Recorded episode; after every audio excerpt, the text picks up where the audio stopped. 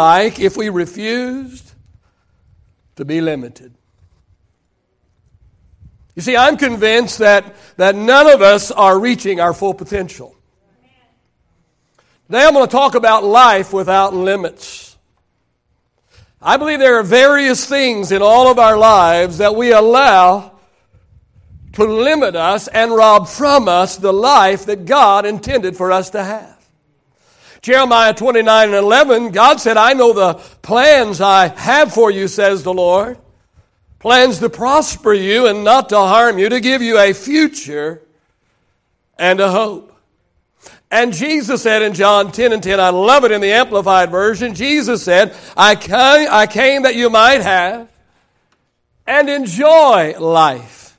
Have it in abundance to the full until it overflows flows.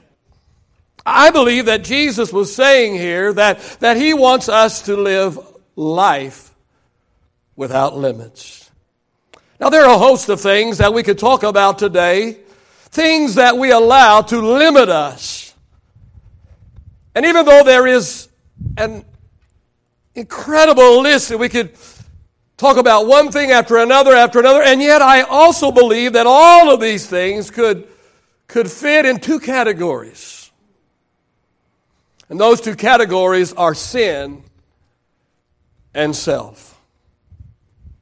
These two things limit us the most and rob from us the life that God intends for us to enjoy. So let's talk about these two things this morning. First of all, let's talk about, let's talk about sin. Everybody wants to talk about sin in December, right? Let's talk about sin a little bit this morning. The book of James, chapter 1, verses 14 and 15. James says, but, but each one is tempted when he is drawn away by his own desires and enticed. Then, when desire has conceived, it gives birth to sin, and sin, when it is full grown, brings forth death. All through the Bible, we can see person after person after person after person who had incredible potential. One after the other, we see them. Amazing potential, incredible calling, and unbelievable anointing. And they begin well. And they do great things. And the sky is the limit for them. And then, sin.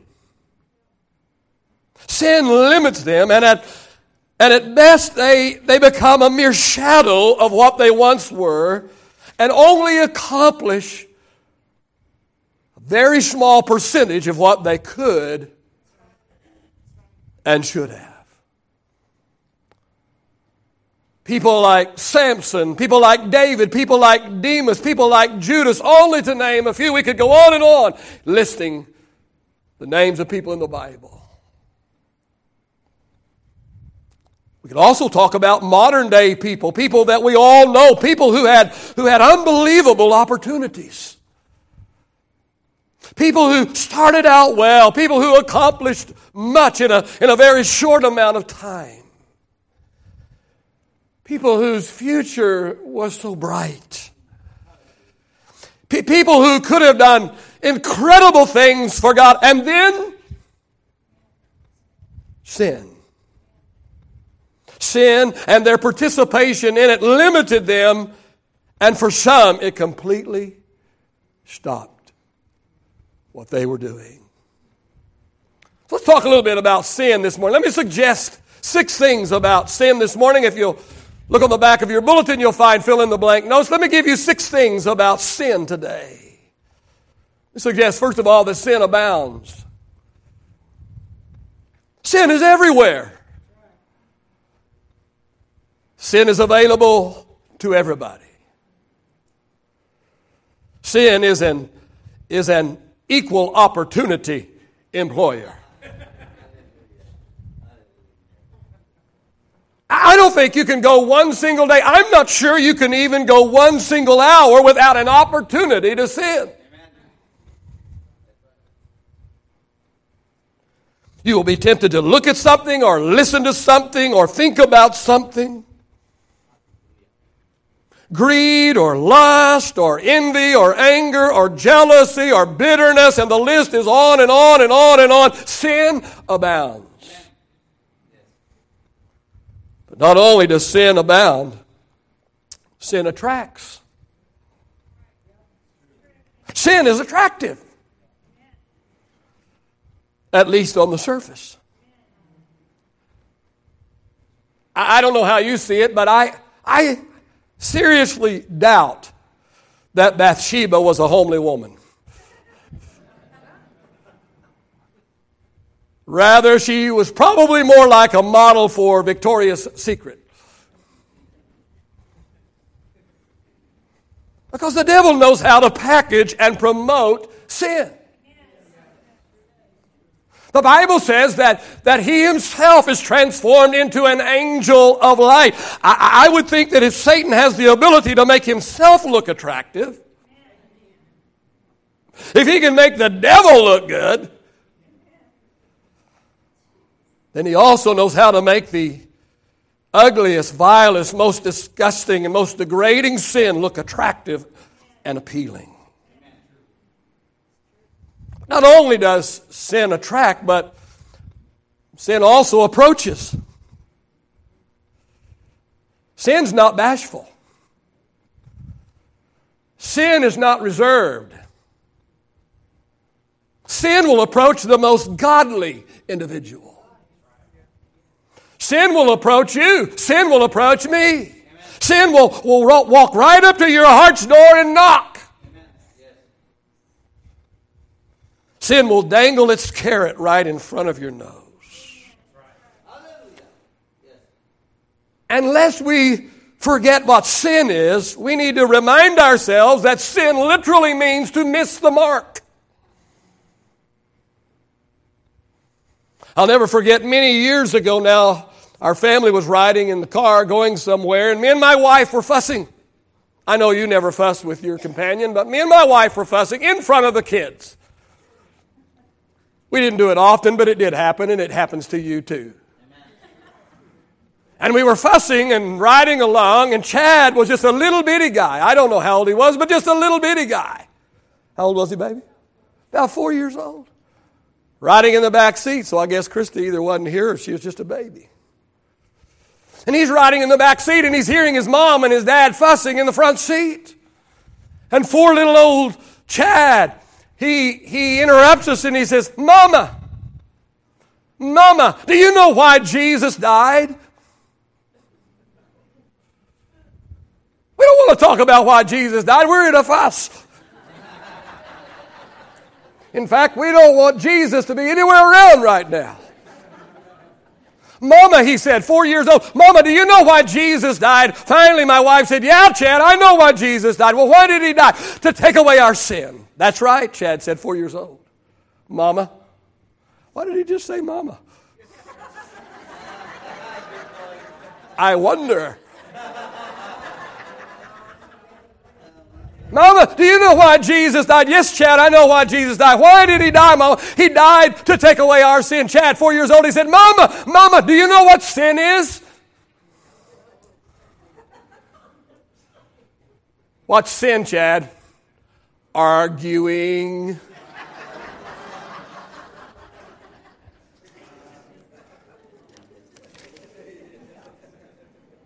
The definition of sin is literally to miss the mark. Sin is not reserved for the prostitute and the alcoholic and the child molester.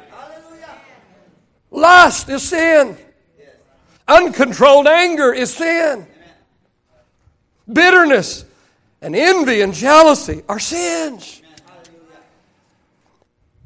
I don't know about you, but I have no problem with drinking, smoking, dipping, chewing, and cussing. Well, cussing might come in handy on the golf course every once in a while. But if I want to cuss, I just point to a Baptist or a sinner. They'll do it for me. I'm just kidding. Come on. I don't have any problem with, with drinking, smoking, dipping, chewing, and cussing, and the devil never bothers me with these sins. He doesn't. But he does approach me sometimes with a temptation to, to want to give somebody a piece of my mind. Sometimes the last thing I want to be is pastoral. He does approach me sometimes with a temptation to take matters into my own hands instead of letting God take care of things. Not only does sin attract, sin absorbs. It absorbs. Sin, sin is like a sponge. It sucks up all that's around it. You see, sin never isolates itself to one person. You cannot sin without affecting other people.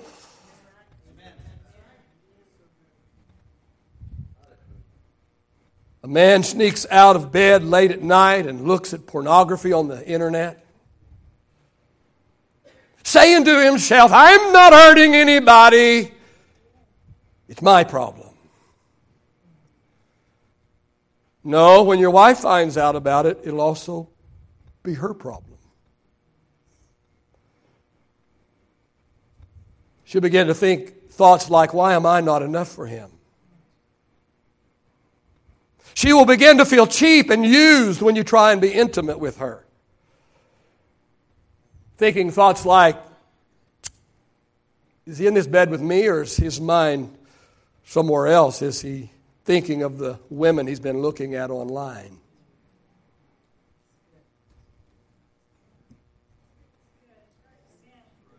The alcoholic says, It's my problem. No, it's not just your problem. It becomes a problem to everybody that loves you and everyone that you love. Sin absorbs, it, it sucks up and out of all the joy, all the happiness, all the trust, all the integrity that you ever had. But sin doesn't only absorb, but sin accelerates. Sin has a snowball effect. It, it might begin very, very small. See, see, the affair began with just a look. And the fact that after the look you refused to look away. Every addiction begins with a promise. And the promise is, I'm just going to do this one time. But sin accelerates. And Satan tells you you're different from everybody else. You can handle this. This will not be a problem for you. But never forget, Satan's a liar. And the only time he lies is when he moves his mouth. David's affair with Bathsheba began with just a look, but ended with the taking of a life. Not only does sin accelerate, sin apprehends. James said, Sin when it is full grown, sin when it is when it is finished, brings forth death. Sin is deadly. Sin is filled with, with poisonous venom. Sin, sin begins, it begins by laying its, its hand very gently on your shoulder. But it is always ever so slightly moving until it ends up hand around your throat, choking the very life out of you. My subject today is life without limits. And I believe this is the life that God has chosen for all of us to enjoy today life without limits. God, God hands us all of us. He hands us a book called life, and it is filled with empty pages for us to fill in. And it is an unlimited book with unlimited pages. And He gives us this thing called choice.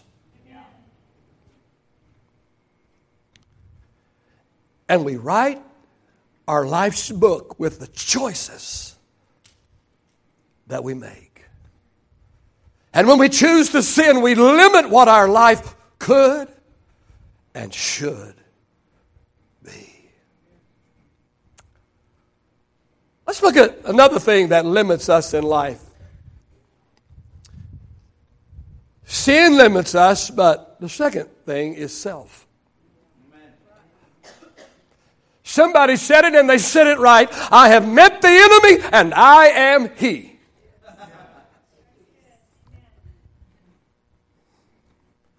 Would you like for me, the pastor of this church, would you like for me to tell you who, who causes me the most trouble at New Bethel? Look around, just think who it might. No, don't do that.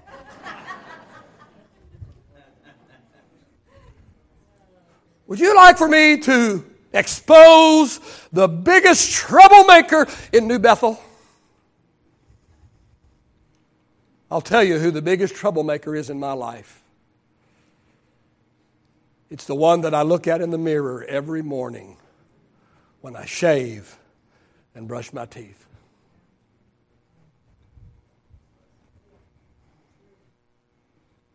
I've met the enemy, and I am he. We like to point a finger at somebody. We like to point a finger at a circumstance or a situation or an individual and say, This is the why, why I am like I am and why I've done or not done, what I've done or not done. No. No. Your biggest troublemaker is the one that looks back at you in the mirror every day.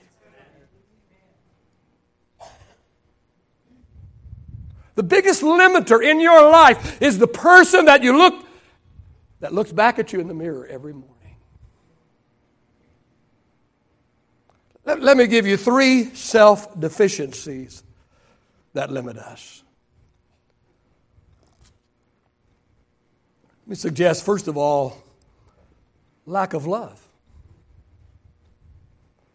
Did, did you know that a lack of love in our lives can limit us and rob from us the life that God intended us to have? A lack of love? Where'd you get that? Well, I got it out of my sermon manual.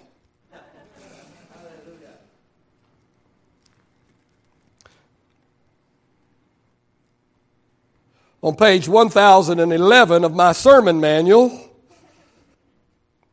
1 Corinthians chapter 13, Paul writes, Though I speak with the tongues of men and of angels. Wow. That's pretty awesome. But he said, Although I speak with the tongues of men and of angels. But he said, If I don't have love, I become sounding brass and a clanging cymbal.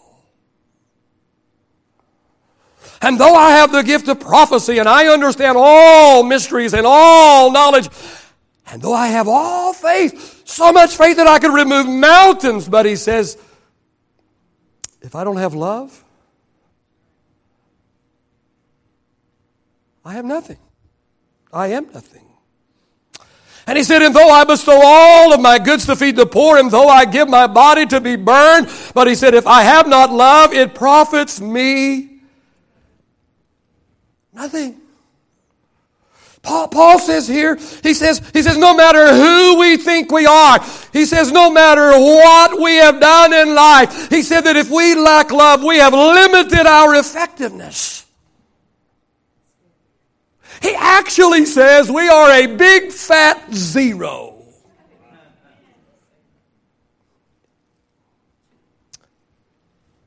He said, we're nothing. We're nobody.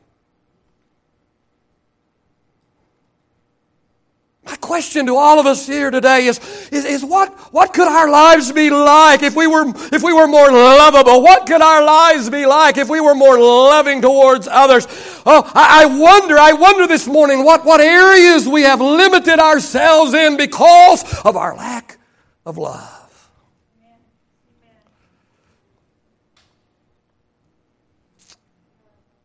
Another self deficiency that limits us is lack of vision. Terah was the father of Abram, who became Abraham. Terah. Now, not too much is said about Terah in the Bible, but if you will read between the lines, I personally believe that you will discover that his story is far too common. Genesis chapter 11, verse 31 and 32 says that one day Terah took his family and moved away from Ur. And he was headed for Canaan. But the Bible says he stopped in Haran and settled.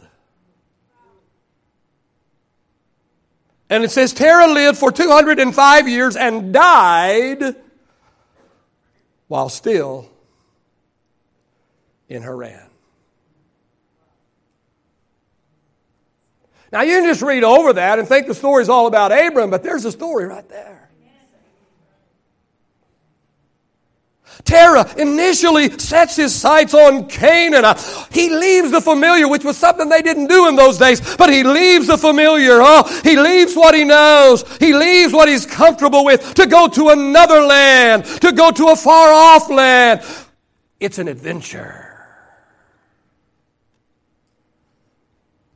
No doubt Terah is excited. Along with excitement, because I know a little bit about it, along with excitement, I'm convinced there was a little, there was a little, he was a little bit scared too. I can think back of some of the moves that I made in my life. On one hand, I was so excited. On the other hand, I was scared spitless.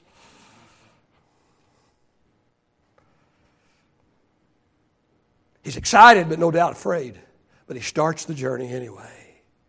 He has a vision. He has a vision of a better life for his family. Uh, oh, I don't know, but perhaps he has dreamed this dream a thousand times.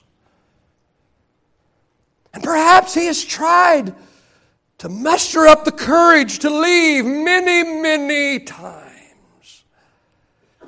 Finally, one day he musters up the courage, and finally, one day he makes the decision and, and he makes the effort, and off he goes on his way to Canaan.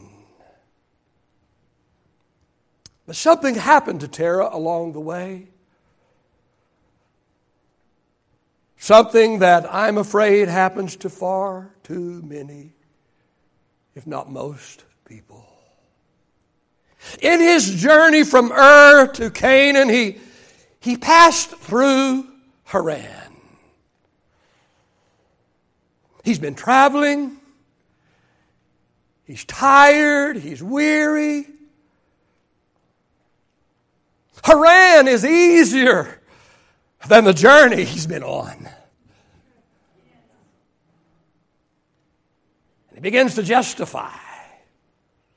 And he says to himself, I need a break. It's amazing to me, people that ask for a break, I've never seen them do anything.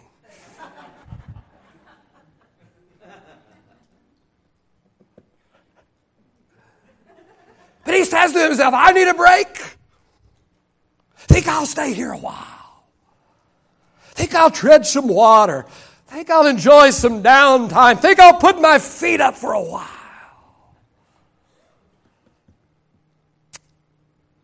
Terah enters Haran, but never leaves. He gets as far as Haran, but no farther. His goal is Canaan. He settles for Haran. Lack of vision limits us.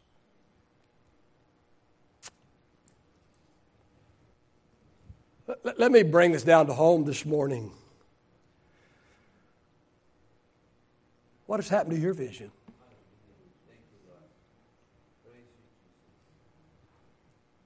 What has happened to your vision? What ever happened to your dream? Have you settled? Where were you headed initially? Do you even remember? Do you even remember the vision? Have you settled for less than the original vision you had? And, and what is it that has caused you to settle? Is it the struggle of the journey? Is it the obstacles that are in the way? Were you really naive enough to think that you could get from where you were to where you wanted to be without some major obstacles to overcome along the way?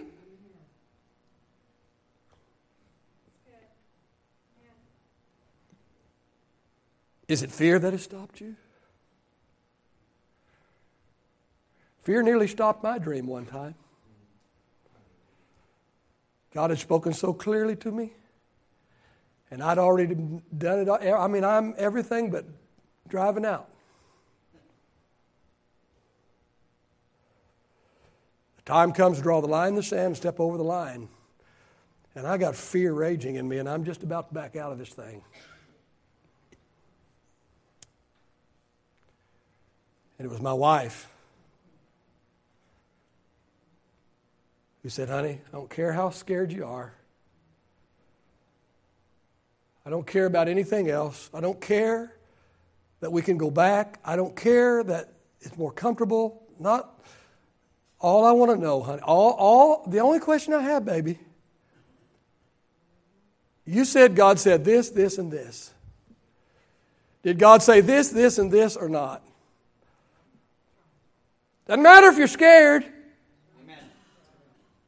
Let me, let me just help you a little bit. If you're not scared, God's not in it.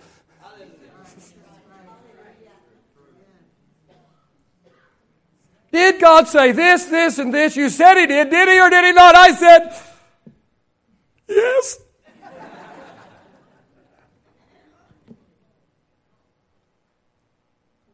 Off we went, never looked back. What is it that has caused you to settle? Is it discouragement? Did, did you think you could get there faster than it's happening? Is it a lack of support for others? Or from others, excuse me? Is it a lack of support from others? Are you going to settle? Are you going to quit because you because you don't have a cheerleading squad?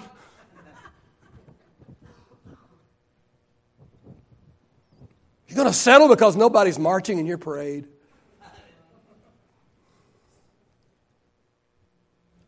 Perhaps you settle because Haran is just too comfortable to leave. Haran is far too comfortable to live. I don't know what I said. Did I say Haran? I think I said. Perhaps you settle because Haran is far too comfortable to leave. It, it might not be Canaan, but, it, but it's pretty good, and it's far more comfortable than the rest of the trip is surely to be. My subject today is life without limits. What could our lives be like if we didn't stand in our own way? Where could life take us if we refused to settle. Now, I can't prove this, but, but there's not a doubt in my mind that somewhere down the line, Terah regretted settling in Haran. I believe that the day came when, when he had a sick feeling come over him. And he began to think thoughts like, why did I settle? Why did I settle here? I was headed to Canaan, but I settled for Haran. I never got there, and now I'm too old to try. I can honestly tell you there's a couple of times in my ministry that the only thing that made me follow through on my dream was the fact that I didn't want to experience regret. I didn't want to get to the end of my life and the end of my ministry and regret that I didn't at least try. I would rather try and fail than fail to try.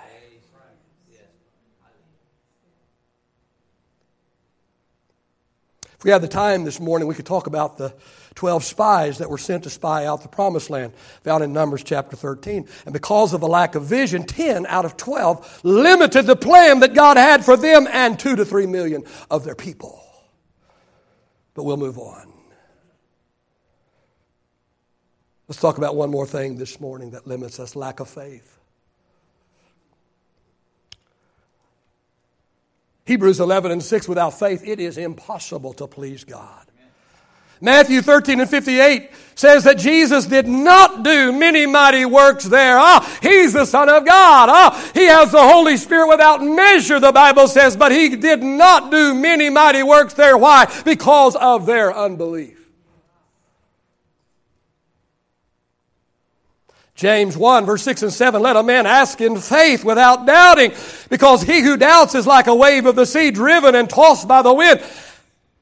Let not that man think he will receive anything from the Lord.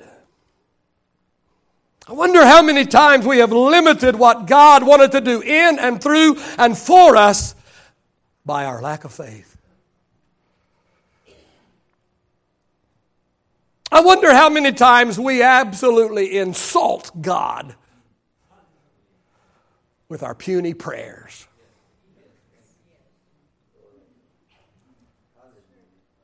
Ephesians 3 and 20 in the Amplified Version says, God is able to do super abundantly, far over and above all that we dare ask or think, infinitely beyond our highest prayers, desires, thoughts, hopes, and dreams. And yet we pray such pitiful, puny prayers. We act like our request is going to bankrupt heaven or something. We treat God like He's got to be very, very careful in rationing out His power and His provision so He won't run out. How absurd. I love the story of Alexander the Great, one of my favorite stories. One of his leaders came to him and said to Alexander the Great, said, There's a man here who has made a request of you, but what he has asked for is far more than you have ever given. You have never given a gift like this to anybody ever before. It is a ridiculous, ridiculously enormous amount. Alexander the Great said, Give him what he asked for. Alexander the Great said, He has treated me like a king in his asking. I will respond like a king in my giving. Friend, I am not suggesting selfishness. I am not suggesting wrong motives today. But, friend, how if we will treat God as the all supreme being that He is. Oh, if by faith we will see God as a giant, huge, enormous, big God, God will respond to us according to our faith. You, If musicians and singers would get back in place this morning, please. I cannot speak for you but as for me today, the person that I have the most trouble with is the one that looks back at me in the mirror. And I am my own greatest limiter. As a pastor, sometimes in my zeal to protect my church, I'll scale back a little bit. Because the last thing I want to do is bring harm to the church. The last thing I want to do is get the church financially in trouble, like many pastors do, and then run off. They can run off and leave it for the church to take care of. I've never done that and never intend to. That being said, there have been times in my ministry when I scaled back from what I probably should have done.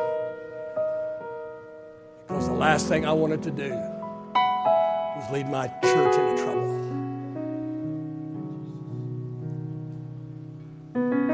Where could we be in our life? Church, where could we be as a church?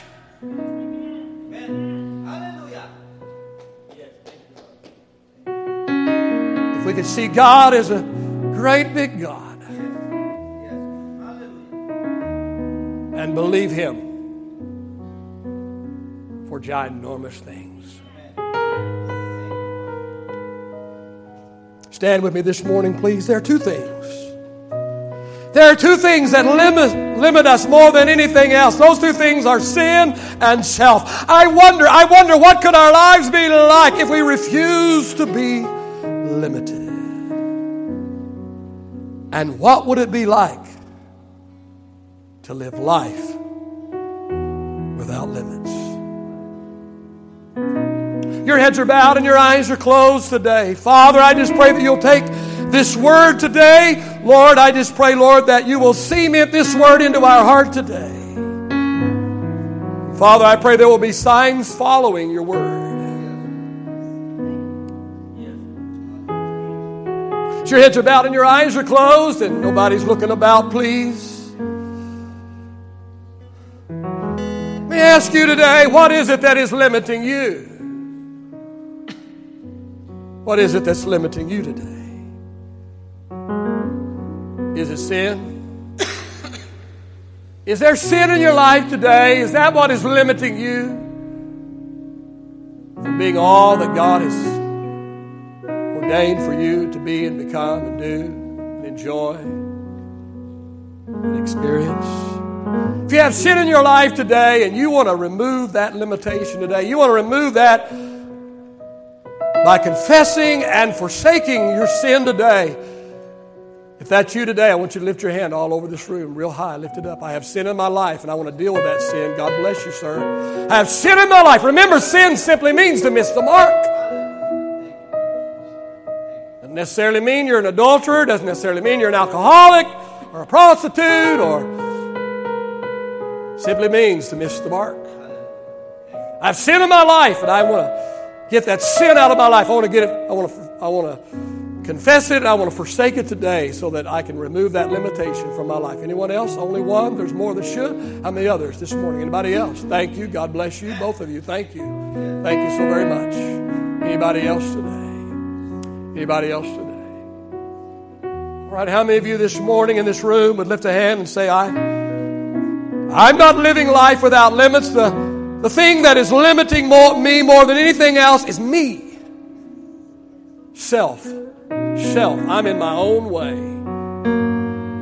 I'm in my own way. And I, I want God to help me this morning. Is that you this morning all over this room? All over this room. About a third should be 100%, but the rest of you are saints. That's okay. It's all right. Too late. Sorry.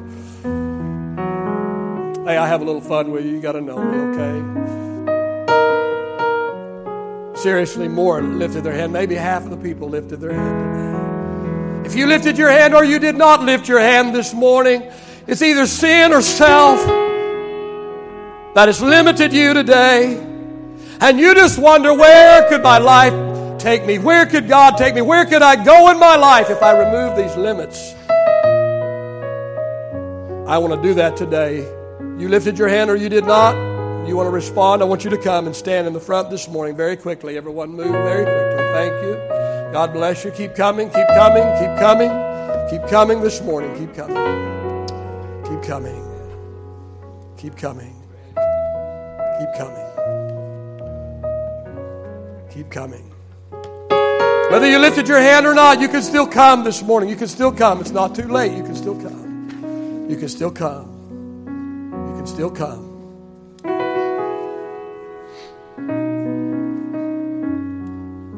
All right, I'd like everyone else to come in and fill in behind them. I know we can't all get in the altar area, but we can all make a move forward. And I want us to come a little closer. Everybody coming a little closer, a little closer, a little closer, a little closer. Father, I just pray today for everyone that lifted a hand today. Father, I believe that, that you, have spot, uh, you have shined a spotlight uh, on some area in our life today. Lord, what is a temptation to one is not a temptation to another. What is a weakness for one is a strength for another. But Lord, all of us deal with things. We all limit ourselves and limit you, God. We limit you and what you can do in and through our lives. You limit us, God or we limit you, God, and we limit what can happen in our lives. And I just pray today, Lord, that whatever it is today, whatever it is today, will be taken from our lives today. Lord, if it's sin, I just pray, Lord, that you will cleanse us, cleanse us. Let the blood of Jesus Christ wash over us and cleanse us from unrighteousness today. Help us today, I pray. We're going to take about 30 seconds this morning, just one on one, just you and God today, just you and God.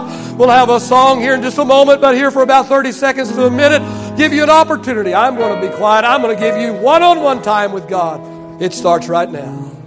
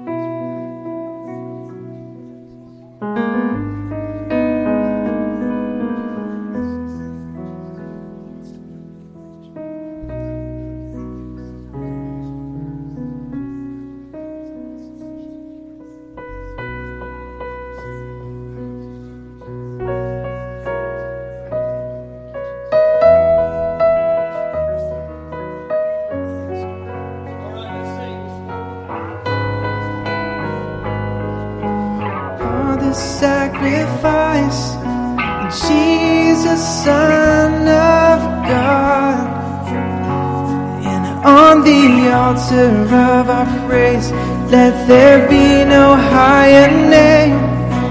Jesus, Son of God.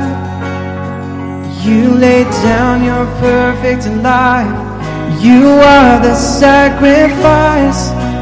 Jesus, Son of God. You are Jesus, Son of God.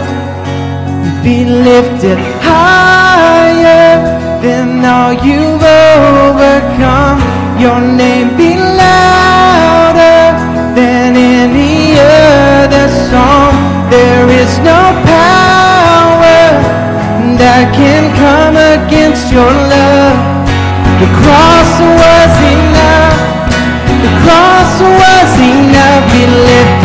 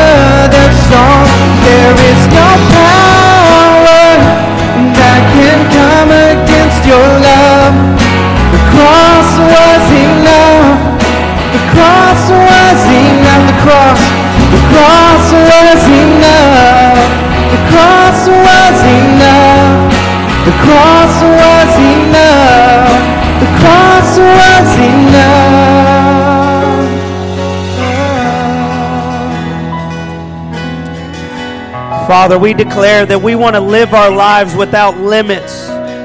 Father, we want to live our lives by faith and not sight. Lord, we want you to lead and direct our lives. So, Father, we receive the word this morning. We receive it in our hearts. And, Father, from this day forward, we're going to live without limits. In Jesus' name we pray. Amen.